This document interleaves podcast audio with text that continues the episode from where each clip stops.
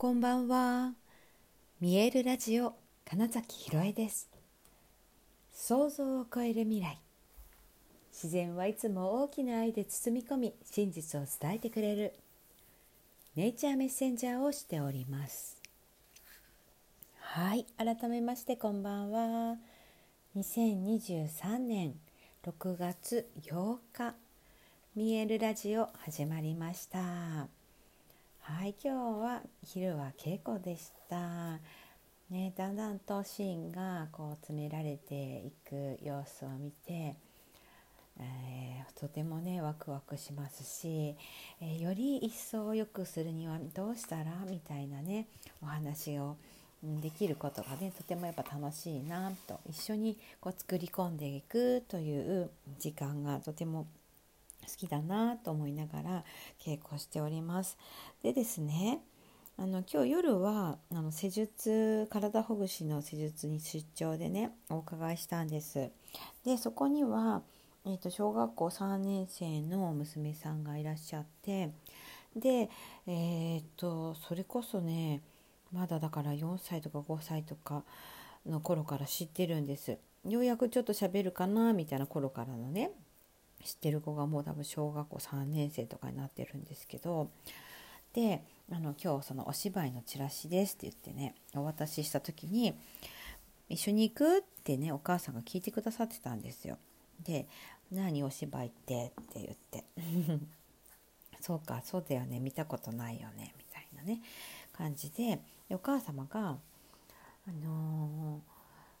金崎先生って呼ばれてるんですけどねそのそのお家では。で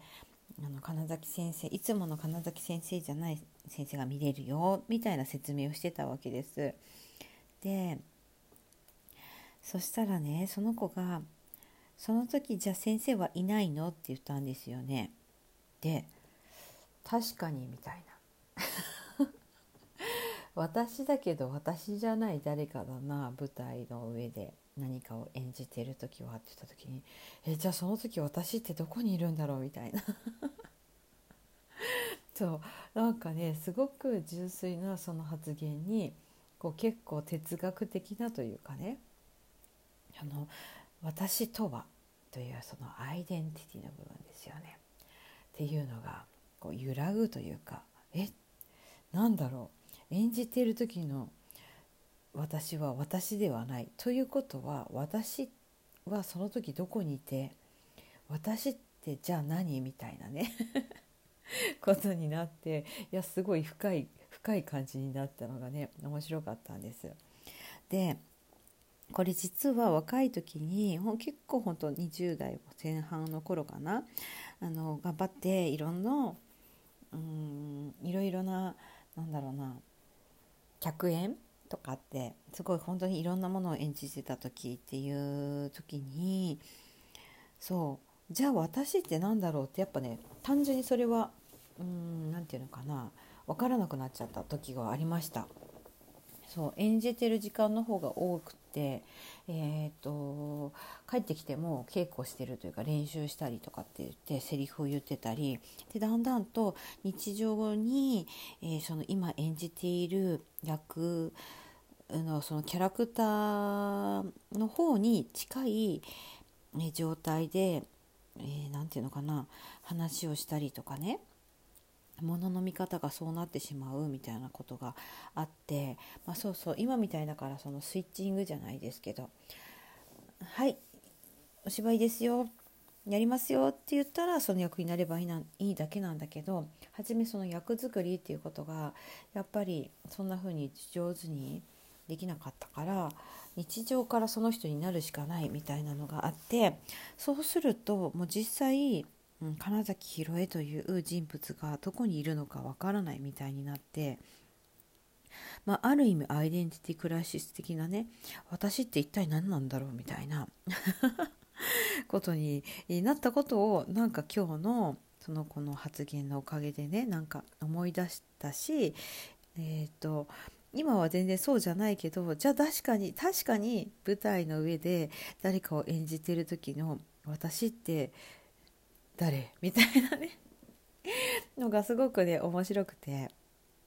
な不思議ですよね。あの実は演じてる時って私自身っていうのは言い続けてるんですよ。その健在意識的なというか冷静に客観的に見ている自分っていうのはこの、俳優というものである金崎宏恵という人間が、えー、かなり俯瞰して客観的にその役を演じている私を見ているみたいな感覚なんですね。でなんでこうそうなるかというとえつまりは、えーと、作られた世界というものがそこにあって、えー、何でしょう段取りというものがあって すごい簡単に言うと例えばめちゃくちゃ泣いている場面があったとします。役としてとてもまあ例えば悲しみに溢れていて泣いていますと。でも、うん、舞台は特にね暗転って例えばして場面が切り替わったら次に明かりがついた第2幕の初めにはうんと5年後の自分みたいなので全然違う。なんか例えばパーティーで大笑いをしている私から始めなきゃいけないみたいになった時にまずどんなに感情をちゃんと込めて演じて、えー、泣い本気で泣いていたとしても暗くなった瞬間に移動して着替えてということが待っている時には役というよりは結構その時は自分という私というもので、うん、それをこなしそしてまた次の場面でねあの新しいその役として生きるみたいな感じになるわけですね。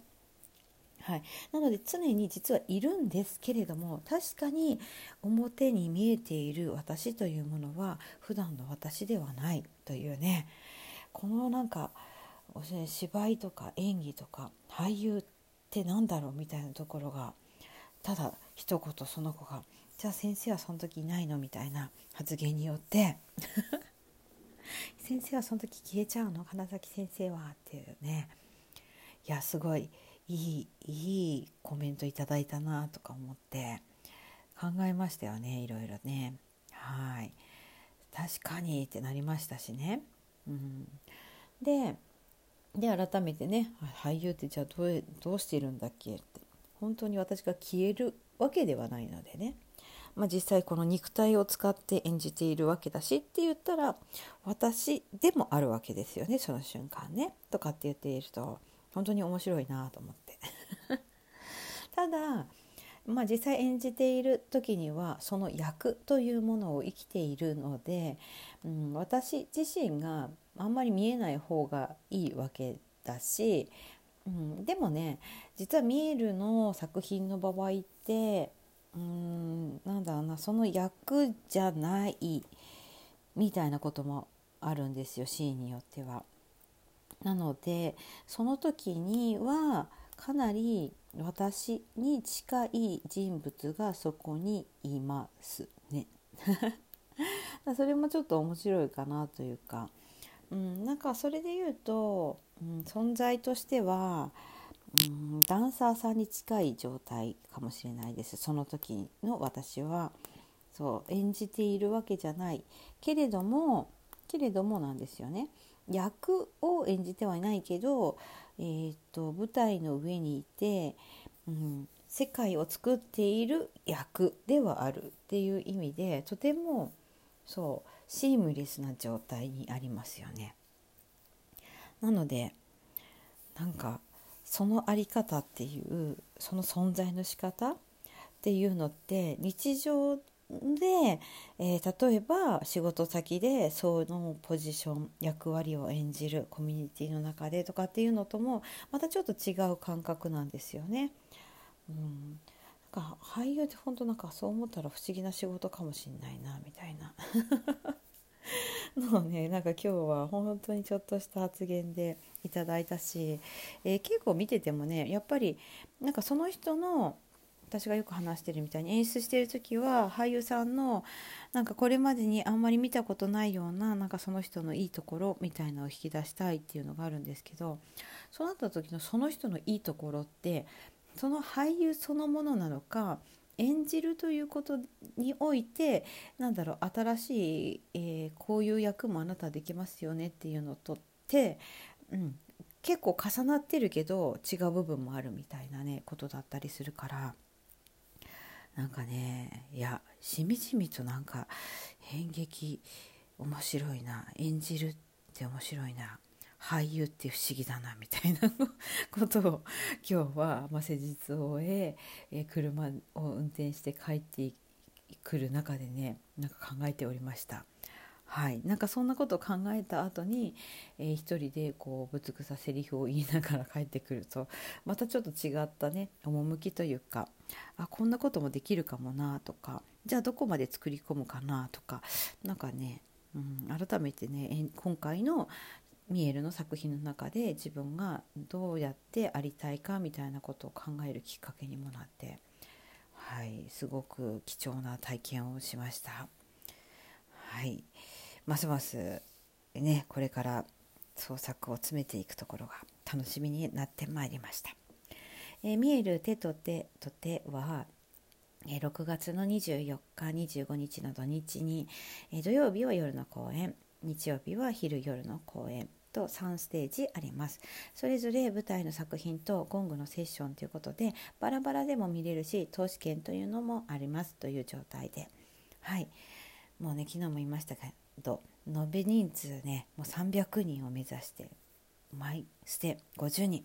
はい。というところを目指して頑張ります、えー、いい作品にします。是非見にいらしてください。はい。ということで、えー、本日もご視聴くださりありがとうございました。2023年6月8日。見えるラジオ金崎ひろえでした。